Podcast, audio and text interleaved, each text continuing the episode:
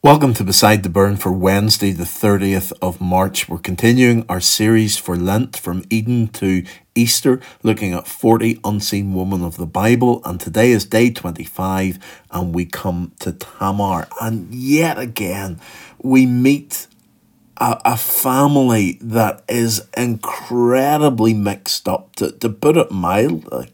A, a family that just seems to everywhere they turn and every relationship that seems to come into it, it is more horrendous than the one before. We're talking about David and his family, and here we're finding once again the consequences of a father, David, who is king and can seemingly do whatever he wants has taken many different wives, many different concubines, has lots of children, and those children seem to behave in much the same way that David, their father, behaves. And so, therefore, today in this passage, we're going to find out about Tamar, who is a daughter of David, and we're also going to find out about Amnon, who is a son of David. They have different mothers, they're half brother and half sister, but still the the interactions in this family are just simply horrendous and, and make us cringe whenever we, we think about them. And it's interesting that because of this series, we've been looking at the woman and we've been looking at how they have been treated. It's forced us to look at the way the men act in ways that perhaps we can normally skip over. Whenever we're thinking about David and him as king, we don't often go into this particular story because there's so many other great things that David has done. We concentrate on those and we forget about these. And we forget about the consequences of, of David's actions. Here we have Amnon, who is a son of David and who simply has seen David in the way that he treats women and has assumed that this is okay to, to treat them in this way.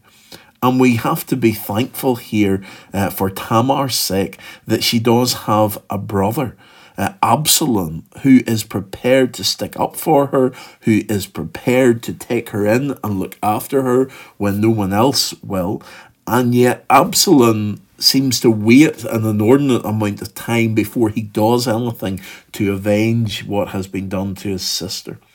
So let's read together from 2 Samuel chapter 13, uh, verses 1 to 22, and let's look at this story of Tamar in a little bit more detail. In the course of time, Amnon, son of David, fell in love with Tamar, the beautiful sister of Absalom, son of David. Amnon became so obsessed with his sister Tamar that he made himself ill. She was a virgin, and it seemed impossible for him to do anything to her. And here we are, and, and we look at today's society and we see how mixed up people are, and we see the depravity and the sin of many. And yet, here we have it, things that are happening that are every bit as worse uh, every bit as bad, sorry, uh, as what we see today. Verse 3 Now Amnon had an adviser named Jonadab, son of Shimeah, David's brother. Jonadab was a very shrewd man. He asked Amnon, Why do you, the, the king's son, look so haggard morning after morning? Won't you tell me? Amnon said to him, I'm in love with Tamar, my brother Absalom's sister. Notice the way he goes about describing her. He can't describe her as his own half sister. He has to refer to her as the relationship with his brother, and that seems, in a way, almost for him to be able to distance it and then be able to do something about it. Look at Jonadab and the way he asks the question. He's implying to Amnon, Look, you're the king's son, you can do whatever you want. Why would you be um, sad and haggard morning after morning?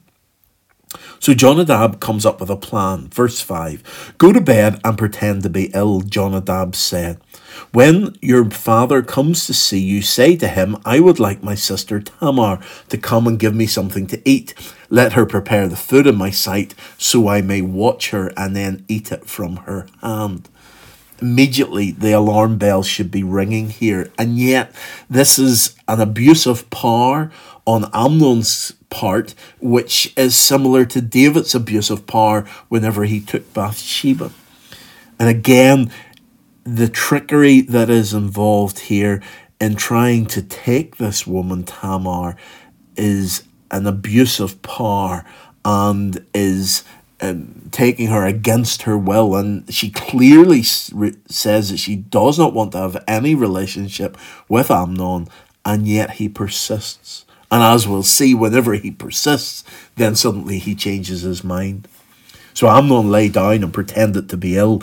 When the king came to see him, Amnon said to him, I'd like my sister Tamar to come and make some special bread in my sight, so I may eat from her hand. David sent word to Tamar at the palace Go to the house of your brother Amnon and prepare some food for him.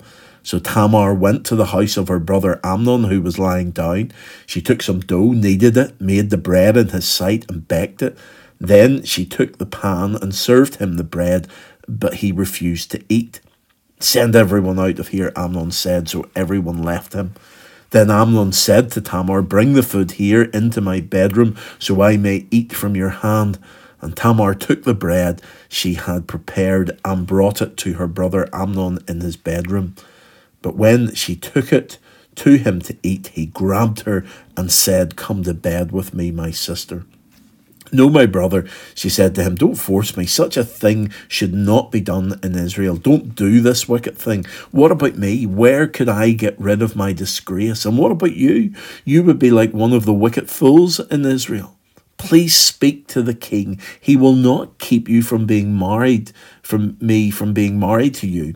But he refused to listen to her, and since he was stronger than she, he raped her.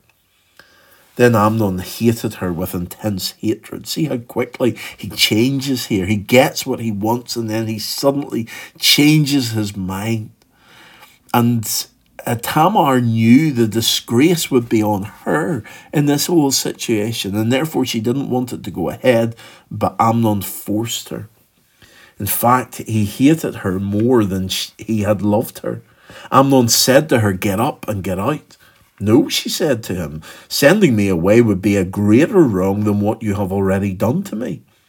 But he refused to listen to her. He called his personal servant and said, Get this woman out of my sight and bolt the door after her. So a servant put her out and bolted the door after her. She was wearing an ornate robe, for this was the kind of garment the virgin daughters of the king wore. Tamar put ashes on her head and tore the ornate robe she was wearing. She put her hands on her head and went away, weeping aloud as she went. Her brother Absalom said to her, Has that Amnon your brother been with you? Be quiet for now, my sister. He is your brother. Don't take this thing to heart. And Tamar lived in her brother Absalom's house, a desolate woman. Through no fault of her own, she has been left like this. A desolate woman, she's described as. Absalom's taken her in, but very little else is done for her. When King David heard all this, he was furious, and Absalom never said a word to Amnon, either good or bad. He hated Amnon because he had disgraced his sister Tamar. Amen. And if you want to, you can read on in 2 Samuel 13 to find out how Absalom then, after a couple of years, takes revenge on Amnon and then has to flee um, from, from everyone because of that. So again, we see this mixed up family where God's plan and God's rules and commandments are not kept, and therefore the next generation are even worse than the generation that has gone before. Let's pray the prayer that we have in this chapter. Dear Lord, our hearts grieve as we see so many women like Tamar destroyed by so many men like Amnon in the world today. Heal the hearts, minds, and bodies of every victim of sexual violence. We repent of our own participation in the culture that perpetuates such violence. May we always be those who offer refuge and tender kindness to those whose lives have been devastated at the whim of others. In Christ's name, Amen.